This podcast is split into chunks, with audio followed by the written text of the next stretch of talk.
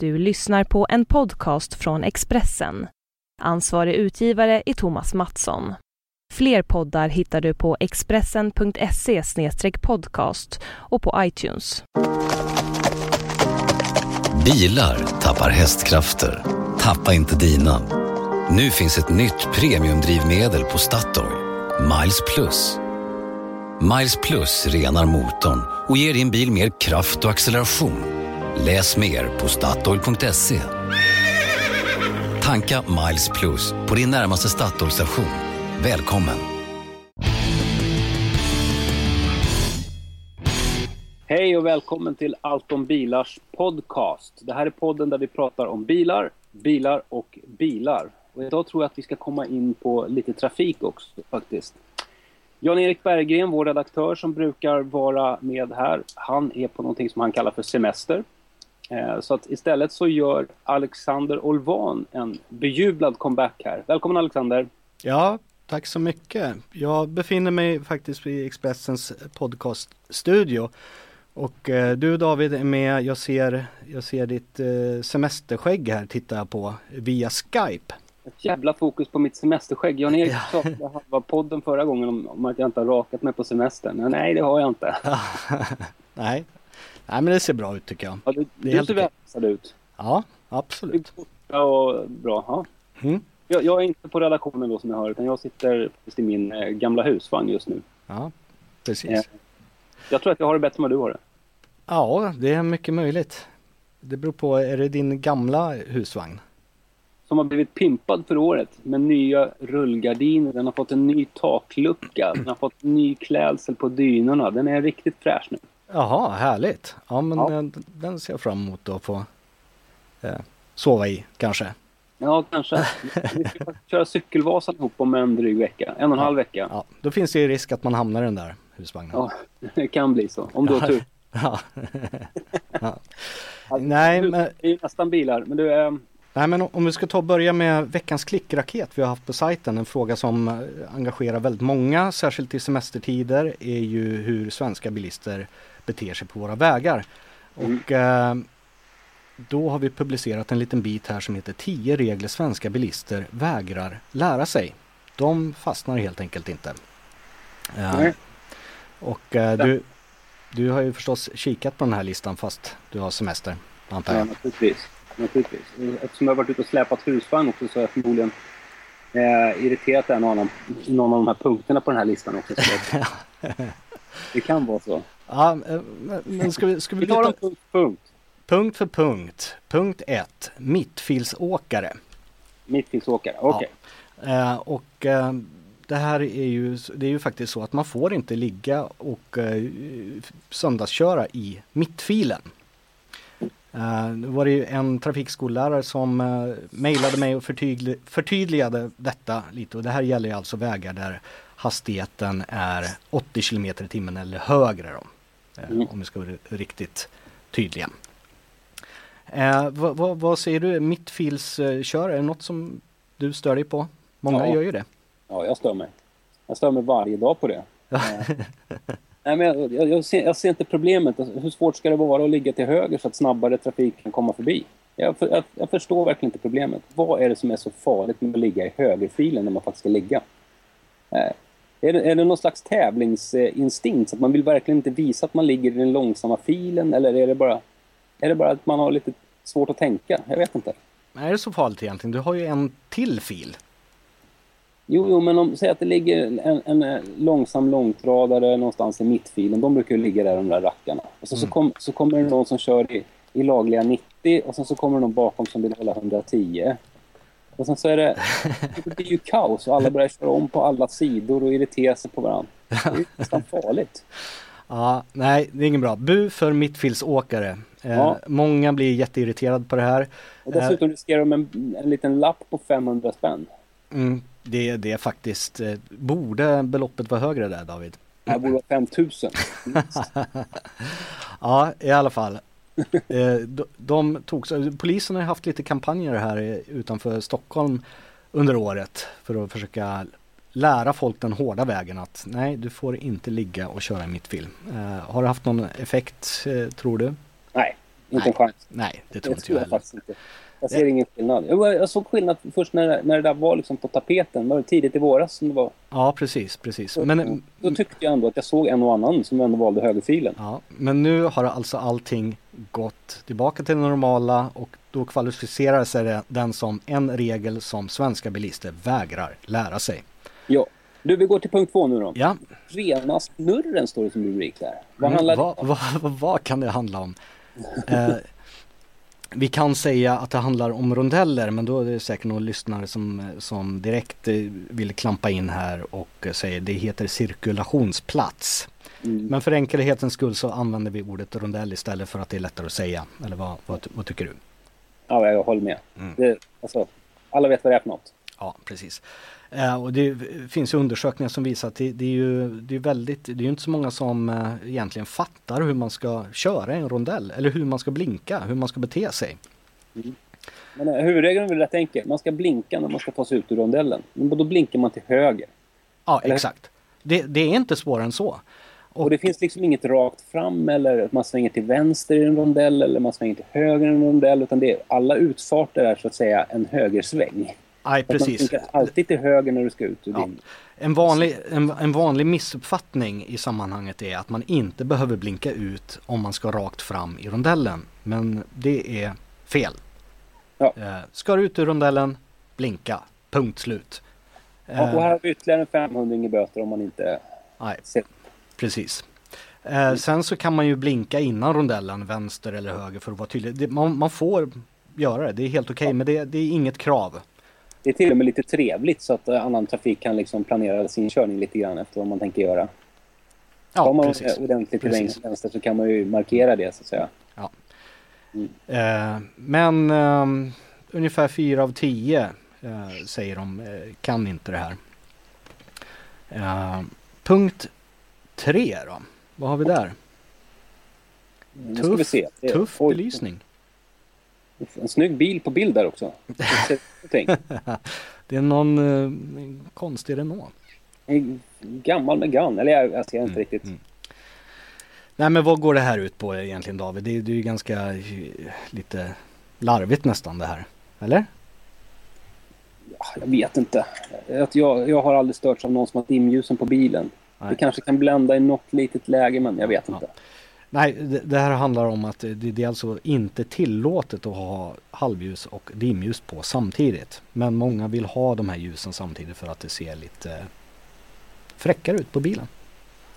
Ja, jag vet inte. Det, det, jag känner mig inte provocerad åt det, varken åt det ena eller andra hållet när det gäller det här. Nej, jag, jag kan faktiskt inte komma på ett enda tillfälle där jag har blivit bländad av eh, dimljus. Men många är väldigt upprörda på det här. Ja. Eh, och Nej, det får tycker, vara upprörda känner jag. Tycker det. Ja. Ska, ska, ska vi slå på dimljusen när vi kör? Vi får kanske ska ja, testa nej. det. Får Det vi är se en om, 500 böter där också då, precis som de andra punkterna. ja, 500 kronor. Ja, vi går till nästa. Där var Ja. Här då. Köra som en tok fram till korsningen. Ja, det här, har vi, det här kan man ju hålla med om. Ja, Alltså, folk ah, som- ja, De går fram mot ett övergångsställe eller en korsning och sen så slår de på sina hejdare precis innan de kommer fram. Så alla andra tror att, tror att eh, en Nu smäller det. förestående. Det är liksom så här som att försöka tvinga medtrafikanter att lämna företräde på något sätt så att man ska slippa stanna sen. Ja, precis. Nej, men så här får man inte göra. Man måste tydligt visa att man tänk, faktiskt tänker lämna företräde. Det räcker inte med att bara lämna företräde. En annan, en, en annan irriterande bilist är den här smygaren. Ofta så här otåliga bilister som aldrig riktigt stannar utan så fortsätter rulla sakta och man vet inte riktigt om vad de tänker ta sig till egentligen. Nej, eller om de har fått någon slags hjärtattack in i bilen och bilen bara ligger och rullar. Eller, nej. Nej, Men sen är det så här också att, att eh, man kan ju inte svära på att, att eh, det inte har hänt någonting tekniskt med bilen när man kommer forsande fram och tänker göra sin tvärnit. nej precis. Tänk om broms, det har hänt någonting med bromsarna just när man ska bromsa de här sista, sista tio metrarna. Det kan ju bli ganska dåligt. Ja, Det är, ju- det är en anledning till att ta det lite lugnt lite tidigt också. Så man hinner märka, oh shit, jag har inga bromsar. Då kan man styra undan eller någonting. Liksom. Punkt 5. Gult är inte grönt. Inte för de flesta i alla fall. Jag vet inte om man är färgblind kanske blir lite svårt att se skillnad. Men, men nu snackar vi trafikljus. Eh, och eh, gult ljus, eh, om man kan stanna för gult ljus, då måste man faktiskt stanna. Jag, må, jag måste ju faktiskt erkänna att jag ibland eh, tar den högraste pedalen när den gula lampan kommer. Så man ska hinna förbi innan Ja. det blir rött. Precis, precis som vi skriver här, många bilister tycks tro att gult ljus betyder trampa gasen i botten. Det är det du Mm. menar att du ibland Ja, gör. det är, måste säga att det händer. Det, Ja. det händer. Mm. Nej, men om polisen ser dig göra detta David, då blir du 1500 kronor fattigare. Ja, jag måste sluta med det. Jag vet att det, jag vet att det är dumt. Ja. Eh, Nästa punkt, vad har vi där då? blinkers. Blinkers. Bra rubrik. Dekorationsbelysning? Frågetecken. Ja, precis. Nej, det var, det var i våras så var det en undersökning i, genomförd av bland annat eh, Motormännen som undersökte hur det ligger till i olika svenska städer. Mm. Eh, I snitt är det ju så att eh, faktiskt 40, omkring 40 procent tror jag brukar strunta i blinkers eh, i Mm. korsningar. På en del håll är det ännu värre. I Karlstad struntar 6 av 10 i att blinka när de kör. 6 av 10? Mm. Eh, Alltså, du, varför just, eh, varför just Karlstad? Nej, jag, jag, jag vet faktiskt inte. Men det, det brukar uppstå lite olika slags kulturer i olika städer. Eh, till exempel högerregel och sånt där, hur man följer den. Mm. Ehm, nej, men... eh, Det är v- bra folk i Karlstad jag hunnit lära mig annars genom livet. Men ja, det här, det här är brister alltså. ja, men, men det är ju så enkelt att bara blinka. Ska, ska du svänga blinka? Vad är, vad är problemet? Nej, Ja, det är jätte, jättekonstigt. Jättekonstigt. Eh, 500 spänn där också då. Ja, precis. Men äh, jag var ju uppe och körde lite motorväg här i, i veckan och där, där är det ju riktigt bedrövligt med blinkers. Eh, Folk eh, som ska köra om utan att blinka och byter körfält utan att blinka. Det är, nej, inte bra. Där kan jag säga att det här, det här systemet eh, Lane Assist som brukar, det har ju lite olika namn i lite olika bilar. Den här filbytesvarnare som sitter i allt fler bilar. Mm. Att det börjar sjunga och vibrera i bilen så där man kör över en, en linje utan att blinka. Det, det tror jag kan få många att faktiskt använda sin blinker. för Man blir så irriterad på att det dånar i bilen när man korsar en linje sådär. Ja, säger- ja, men precis. Nej, absolut. jag tror att det kan få folk att blinka mer. Ja. Vi tar oss vidare till punkt 7. Högerregeln. Eh, första man får lära sig på körskolan. Regeln alla bilister har hört talas om. Den är fullständigt elementär kan man säga. Mm. Men varför är det ingen som förstår den? Va, vad Nej. säger du David? Alltså det, det är väl en överdrift kan man säga att ingen förstår högerregeln. Men, men eh, det finns ju lite andra regler också som man gärna använder. Så här, störst går först. Så här, snabbast går först. Det, finns många andra regler som är med. Jag kör på den breda vägen, du kommer på den smala vägen.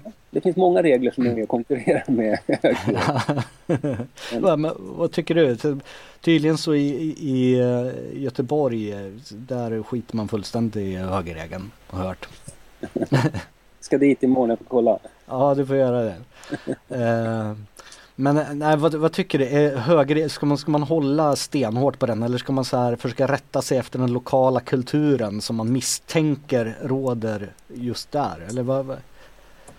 Jag kan, jag kan väl känna så här, det här är en regel som man verkligen aldrig ska strunta i. För det kan bli så himla dåligt. alltså när man inte vet vem som ska köra och vem som inte ska köra. Då, om det, det kan ju smälla hur mycket som helst. Ja, jo, det är sant.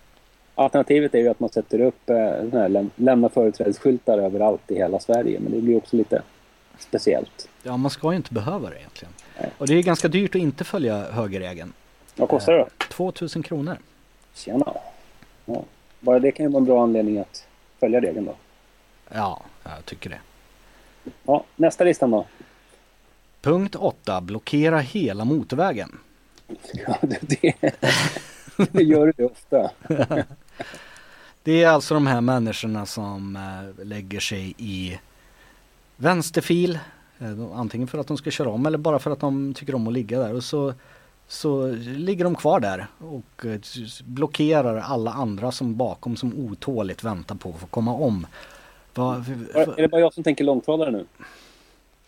Nej, alltså nej, det, det, är också de här obegripliga långtradaromkörningarna.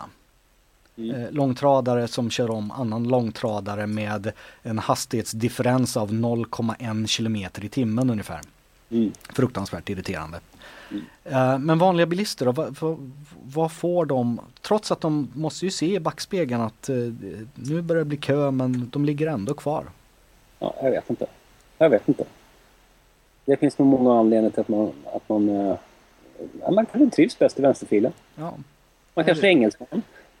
Jag, jag tänker att man, man kanske känner att nej men man får inte köra snabbare än 110 och jag kör 110. Därför finns det ingen anledning att någon där bakom ska köra om mig. Mm. Kanske lite sådär liksom privatpoliser som ligger och vill hålla nere hastigheten. Ja, lite Bror Duktig sådär. Jag, jag tror faktiskt att det, det, det kan vara lite så. Ja. Fruktansvärt irriterande i alla fall. Få blodet att koka i sommarsverige på våra vägar. Ja. Särskilt när det är hu- mycket husvagnar husbilar ute som ligger i högerfil och eh, folk vill om. Dåligt. Böter också? Ja, det är, det, det är lite olika. Befinner du dig i vänsterfilen bara så, sådär lite slappt, då kostar det 500 kronor. Eh, har du varit i högerfilen, kör om men inte återvänder till högerfilen, då kostar det 1000 kronor. Det kan vara lite svårt att avgöra vad som är vad där. Eh, punkt 9, mobiltelefoner. Vi har ju ett väldigt konstigt eh, förbud här i Sverige. Alla andra länder där det är, nej du får inte använda mobilen när du kör. I Sverige så säger vi så här, ja men du får använda mobilen så länge det inte påverkar körningen. Mm. Problemet är ju bara att eh, de flesta överskattar sin förmåga här till att köra bil och prata i mobilen samtidigt eh, kopiöst. Mm. Tror Vad tycker du? det är en grej tycker jag, men, men eh, ja. googla eller skicka sms och sådär är en annan sak. Nej precis, man, man, man känner ju igen mobil mobilgooglarna eller mobilsnackarna direkt i trafiken. Man ser någon, någon som kör lite som ett fyllo. Då vet man. Det är alltid en Jag läste nog för, för ett par år sedan, någon hade gjort en jämförelse med att sms och köra bil, det är ungefär lika som att... Alltså det påverkar trafiksäkerheten lika mycket som att ta heroin och köra bil. Kände jag att, ja, okej. Okej, dåligt. Ja, dåligt, Dåligt. Dåligt. Uh, handsfree heter den eh, annars en eh, bra teknisk Det är en bra uppfinning. Ja, mm. Och till sist. Hålla avståndet. Vad, vad, vad säger du här? Man ska ha ett säkerhetsavstånd. Polisen rekommenderar den, den tre sekunders regeln. Man tittar ut ett riktmärke och så ska det vara, liksom, ta tre sekunder innan man kommer fram. Vad säger du? Är det överdrivet? Är det bra? Det är bra att tre sekunder kan vara lite överdrivet kan jag känna. Det blir ganska långt, särskilt om du kör i runt 100 km i timmen. Ja, Då kommer det alltid någon jäkel att köra om och så pressar sig in framför liksom. Och sen så får man backa. Ja, nej, jag vet inte. Det är klart man ska hålla avstånd. Man behöver ge sig själv tid och reagera om det händer någonting. Nej, precis. Så Det- är det ju. Det som är fina med adaptiva farthållare det är att de håller avståndet åt dig. Ja, det är Eh, trevligt. Nej men det, det här ser polisen Men- rikt... Va, vad sa du?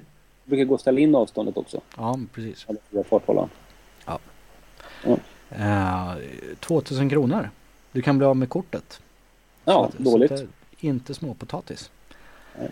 Eh, ja, ja, det var tio regler svenska bilister vägrar lära sig. Det var några som mejlade eh, och undrade, ja men rattfylleri då? Eh, men jag, jag tror det, det är liksom, det är inte som att vi svenskar vägrar lära oss att inte köra fulla. Nej, det, den regeln tror jag nästan alla har koll på. Faktiskt. Och sen eh, fortkörning. Eh, men eh, vad säger du om tempot på motorvägarna? Är det, är det om, säg en 120-väg, vad, vad skulle du säga normalt tempo som de flesta kör i där? Alltså, jag har kört några gånger mellan Jönköping och Stockholm. Fem, sex gånger kanske. Eh, Jag måste säga att tempot har varit sansat. Ja, Eh, alltså 120 plus lite moms kanske. Sådär Ja. 130 kanske en del håller. Men det är många som också ligger på sina 120. Mm. Nej men det är den, den bilden jag också har och därför valde vi inte att ta med den punkten därför att även om många kör kanske några kilometer i timmen för fort så handlar det inte om de här eh, extrema hastigheterna. Det är inte fartdårar är ju inte ändå något sånt här. Det är ju inte majoriteten av svenskarna är inte fartdårar.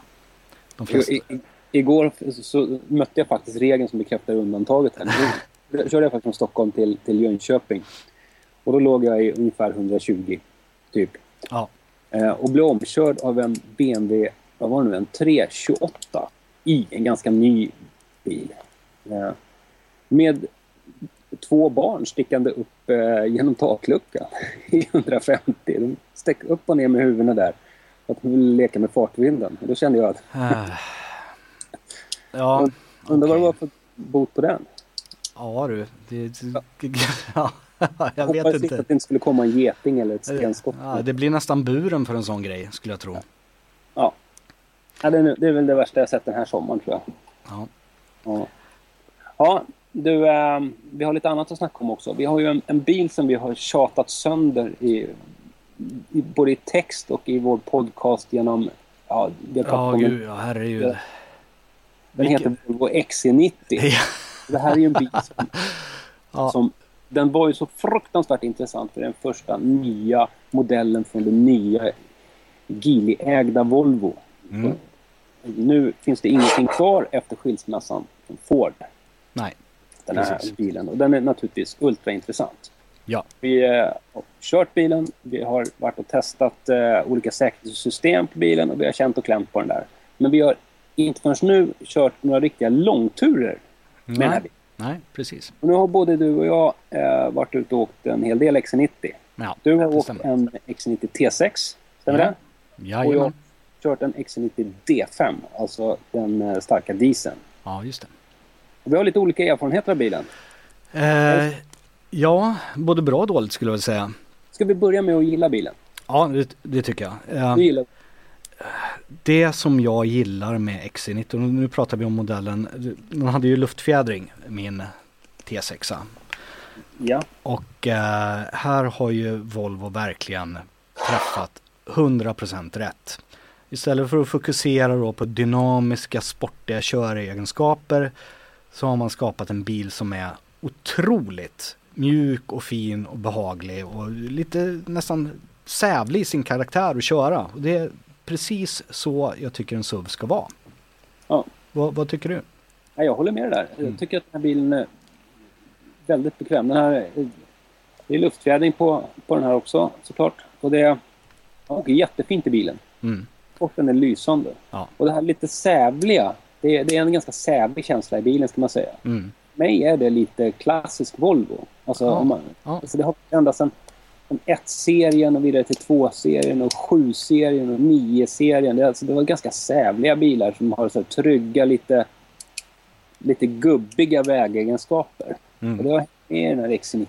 Det går ju att ställa in körkaraktären här. Du kan ju ställa in det dynamiska läget där du får bättre respons i ratten och chassit Ja. sänks lite grann. Men eh, jag testade det men jag, Det är nej, inte så stor skillnad.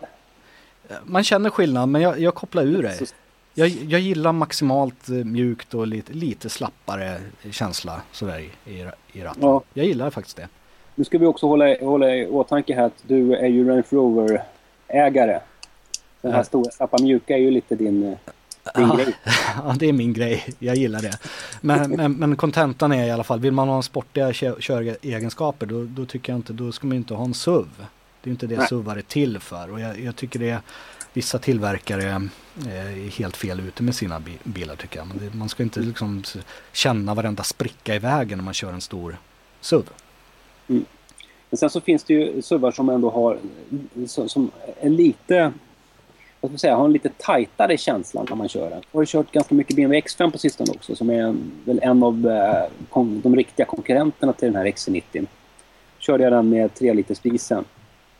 Eh, Ja. den, den, har, den är en tajtare upplevelse och man känner sig lite, eh, inte sportigare men det känns, känns ändå som att man är med lite mer när man kör en X5 än när man kör en eh, X90. Det är lite roligare att köra och man har lite bättre kontroll på grejerna, känns det som. Eh, Ja, ja fa- fast jag tycker det, det, ja, gillar man det så gillar man det. Vi ju säga att det är enorm skillnad i känslan mellan de här eh, bilarna. Det är ju, alltså det är olika planeter. Ja, det är på, på många olika punkter. Så är det. Må, många, ja. Vi, vi snackar lite om X90 nu. Eh, en annan grej vi måste prata om där, det är ju utrymmena i bilen. Ja, sjukt bra. Alltså vi, eh, man sitter ju, man sitter ju kungligt alltså. Både där fram och där bak och eh, på tredje sätesraden som faktiskt har eh, riktiga säten kan man säga. Och där man, eh, Volvo säger att är man upp till eh, 1,70 så ska man få plats på mm. tredje sätesraden och eh, man får det. Om man mm. är upp till 1,70. Mm. Så är det. Så att det är inga nödsäten i det här fallet faktiskt. Lastutrymmet, helt brutalt. Ja, jag lastade in en, en mountainbike, jag lastade in en elektrisk kylväska, tält och liggunderlag, packning för tre vuxna för en vecka och packning för två barn. En paraplyvagn. Ah, det, det var inga problem. Okay. Och, Nej, Uh, sen... jag lastat den. När jag slängde in några väskor så insåg jag att det var, så, det var helt tomt där. Ja, ja okay. man, man, kan ju skjuta fram baksätet lite grann också så man får ytterligare lite ifall man har riktigt, riktigt mycket. Men nej, helt suverän lastförmåga. Verkligen. En annan grej som jag verkligen gillar det är, framstolarna i bilen. Ja. Uh, jag tycker att Volvo väldigt länge har varit väldigt bra på att bygga stolar. Ja. Jag tycker fortfarande att det, att det är så. Det här är finns få som, som kan, kan ens mäta sig med Volvo när det gäller hur, hur bra man sitter. Mm. Alltså om vi pratade BMW X5 förut så, så, nej, jag sitter inte alls lika bra i en X5 som i, som i en X90. Nej, nej. Eh. Uh, nu i den T6 jag hade, där hade vi ju då de här mest avancerade multifunktionsstolarna uh, med 3 miljarder inställningsmöjligheter. Så det, det, spelar ingen roll hur du ser ut. Bara du något sånär lik, har en mänsklig gestalt så kommer du mm. att eh, sitta bekvämt i den här bilen. Det mm. kan man nästan garantera. Mm, spännande. Eh, du, vad fick du för bränsleförbrukning på din T6? Eh, en liter milen i stadstrafik. Mm. Eh, och eh, fullastade i motorvägsfart 120. Eh, full bil, full last, en liter milen. Mm, det är helt okej. Ja, sen så testade jag lite grann att ligga ungefär 90 km i timmen med tom bil. När bara jag, med bara jag själv så att säga eh, bakom ratten och då kryper det ner ganska ordentligt. Det går att köra den på 07 eh, landsvägskörning. Det är rätt bra får man väl säga för en bensindriven eh, jättestor SUV på nästan 5 meter. Mm. Ja, det är bra. Det är bra. Eh, och sen om man, om man ska jämföra då, det som är intressant att jämföra här kanske är ju förbrukning i stadstrafik T6 kontra D5. Ja. Jag var ju, jag har inte kört så mycket stadstrafik. Jag, några mil var jag runt och piskade runt i Stockholm. Mm. Eh, och jag hamnade, först, först när jag körde, så, så det, jag tror jag mässade dig så skrev jag 082. Ja. Men sen så körde jag ett par mil stadstrafik till och då kröp det neråt en liten, liten sväng så det stod på 0,79. Ah, okay. När jag runt. Nu är det ju här naturligtvis ingen vetenskaplig eller speciellt äh, noggrann äh, mätning men det var ändå vad som, som stod på färddatorn. Mm, mm. Äh, det tycker jag är jättebra. Ja. Och på landsväg så körde jag, körde jag bilen på strax under 0,8 och då var det ganska höga hastigheter hela tiden. Mm, mm. 90 vet jag inte. Men, eh, Så det, ja man kan väl säga det är inte någon enorm jätteskillnad. Nej, men det är, det är ändå, det är ändå skillnad. Jo, det är det Men... Ja, äh, så, så, långt är vi nöjda. Ja. Men eh, vi är inte nöjda med allt kan man säga. Nej. Alltså jag blev lite förvånad. Alltså, Eh, det här ska ju vara en, en bil som nu tar Volvo upp i premiumklassen som man ibland brukar kalla den. Töntigt ord men brukar säga så. Om, och de är konkurrenter som Audi och BMW och Mercedes och sådär. Ja. Eh, och det, på många sätt så är Volvo där. När man tittar på inredning till exempel. Det är väldigt snyggt, det ser påkostat ut. Det är liksom... Det är, det är top of the line faktiskt. Mm. En stor Men, pekskärm också i som funkar jätte, jättebra. Ja, pekskärmar kan vi prata mer om sen. Jag tycker för det är lite jobbigt med pekskärmar för man har alltid fingeravtryck på den bara man har kört en sväng. Men eh, ja, det är, det är såklart bra. Men eh, det jag störde mig på den här bilen nu är att om jag kör i låga hastigheter och så svänger jag med ratten lite så här, gör långsamma rörelser. Då knakar det i den. Sen, som ett litet irriterande knakande ljud hela tiden. Och sen så när jag kör över mindre, lite så här hårdare gupp i bilen. Då gnisslar det från baksätet, från mittenplatsen i, i, i mittenraden. Jag var, jag var tvungen att stanna bilen för att jag drog den där fram och tillbaka och provade om det var något läge som den inte gnisslade. Till slut hittade jag faktiskt ett läge. Jag drog, drog den mittersta platsen på mittenraden längst bak så gnisslar den inte i bilen. Nej, nej men det, det, sådana, här, sådana här ljud kan ju driva en till fullständigt vansinne. Ja, men ska, ska en bil vara så här, så här dyr och exklusiv så ska man inte behöva uppleva det direkt. En bil som har gått 600 mil. Eh, alltså den här BMWn som jag körde. Alltså det finns ju inte någonting som någonsin låter i en, i en ny X5. Det är ju som om, som om någon har gjort inredningen i ett stycke. Liksom. Mm. Nej, jag, jag håller med. Det ska inte knaka och braka Men någonstans. Här i X90, det, det, det vart jag faktiskt lite besviken på. Mm. Men sen så drabbade vi, drabbades vi båda eh, av ett litet konstigt elspöke också.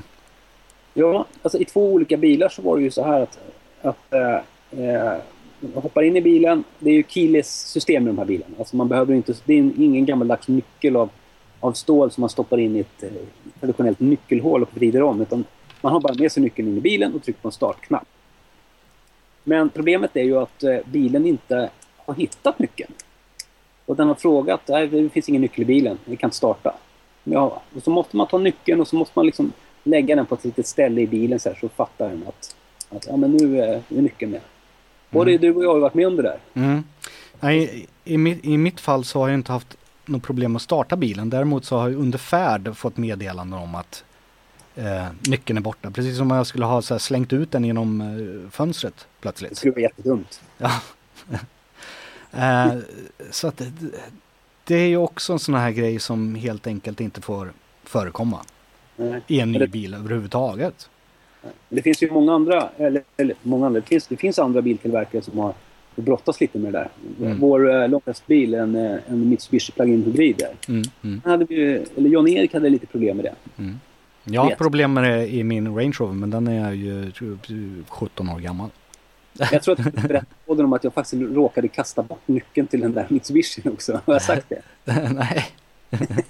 Jag tror jag berättade om det i podden. Jag kan säga det igen. Jag råkade kasta bort nyckeln. Bilen var helt ny. Jag har varit i Malmö och hämtat den. Så stannade jag på vägen och köpte lite kaffe. Och sen så åkte jag vidare. Så stannade jag och tankade. Och så slängde jag ut kaffekoppen och en servett. Och sen så hittade jag inte nyckeln. Det visade sig efter lång tids letande att jag råkade kasta nyckeln i papperskorgen på Statoil. Ja, precis. Det här var inte tekniskt fel. Nej, det Det var... var dig det var fel på. Ja. Uh, jo, men en, grej som jag också drabbats av när vi kliver ut där på morgonen. Jag be, befinner mig mitt ute i skogen i Norrlands inland utan mobiltäckning, utan internet.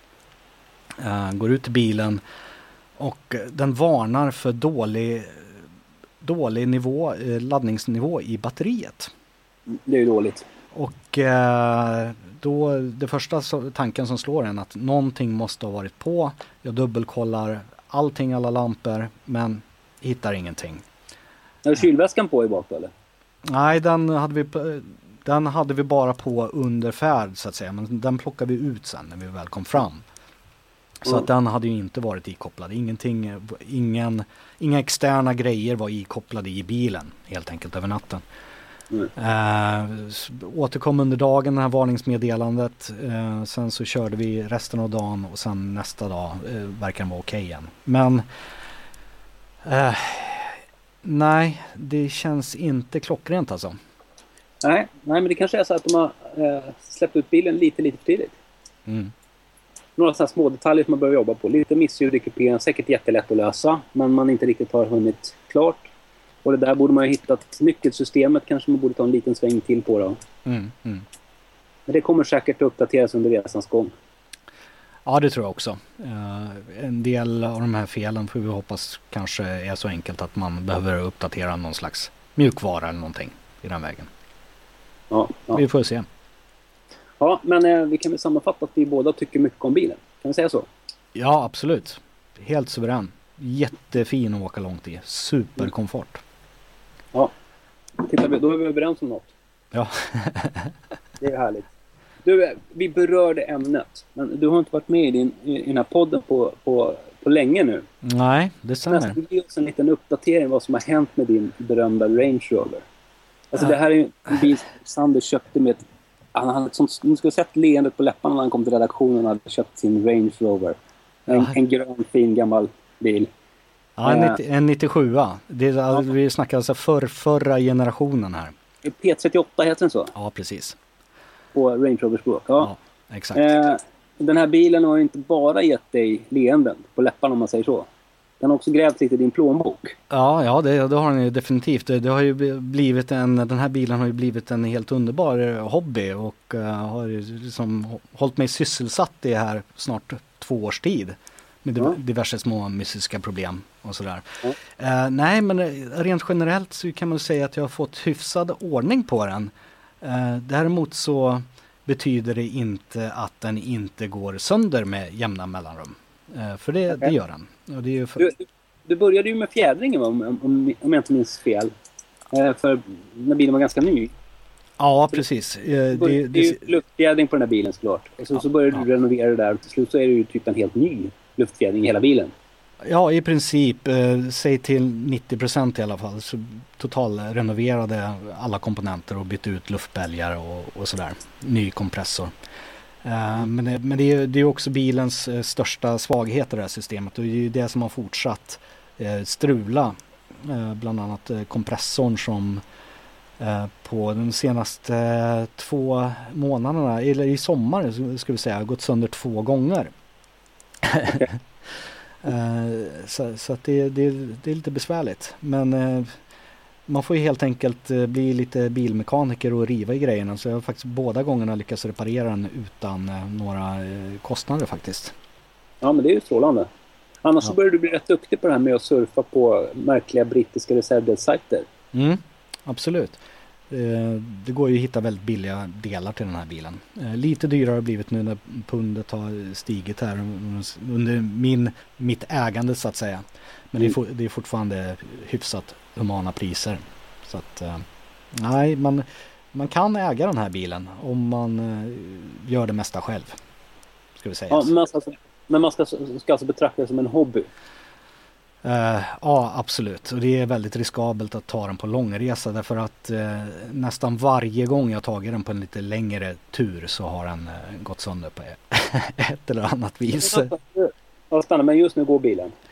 Eh, just nu går den. Eh, hur länge den kommer gå det vet vi inte. Att den kommer gå sönder igen det kan vi vara helt säkra på. Det är lite som en eh, tickande bomb helt enkelt att köra omkring i. Ja, ja, du får komma tillbaka till podden och, och berätta om det här sen mer. Ja, absolut. Kan vi nästan uppmana folk att eh, kontakta dig med lite Range Rover-historier också. ja, absolut. Gjort. Men hörru, ska du återgå till att pimpa husvagnen? Jag vill, ju att den ska vara fin när vi åker iväg här nästa vecka. Ja, vi får se om det blir den här husvagnen eller inte. För att nu har jag faktiskt gett mig iväg eh, en bil utan dragkrok. Så jag vet inte hur jag ska få hem vagnen riktigt. Det blir svårt. ja, ja. Men vi får se hur det blir. Men vi, vi löser det på ett bra sätt. Jag, ska, jag ska i alla fall städa den. Ja. Innan du ska bli inbjuden. ja, precis. Okej. Ja, men det låter bra. Men eh, hörru, ha en fortsatt eh, trevlig semester och eh, se fram emot att du är tillbaka på redaktionen eh, nästa vecka då. Ja. Du, eh, tack för idag så hörs vi av. Det gör vi. Ha det bra. Hej. Hej då. Bilar tappar hästkrafter. Tappa inte dina. Nu finns ett nytt premiumdrivmedel på Statoil. Miles Plus. Miles Plus renar motorn och ger din bil mer kraft och acceleration. Läs mer på Statoil.se. Tanka Miles Plus på din närmaste Statoil-station. Välkommen!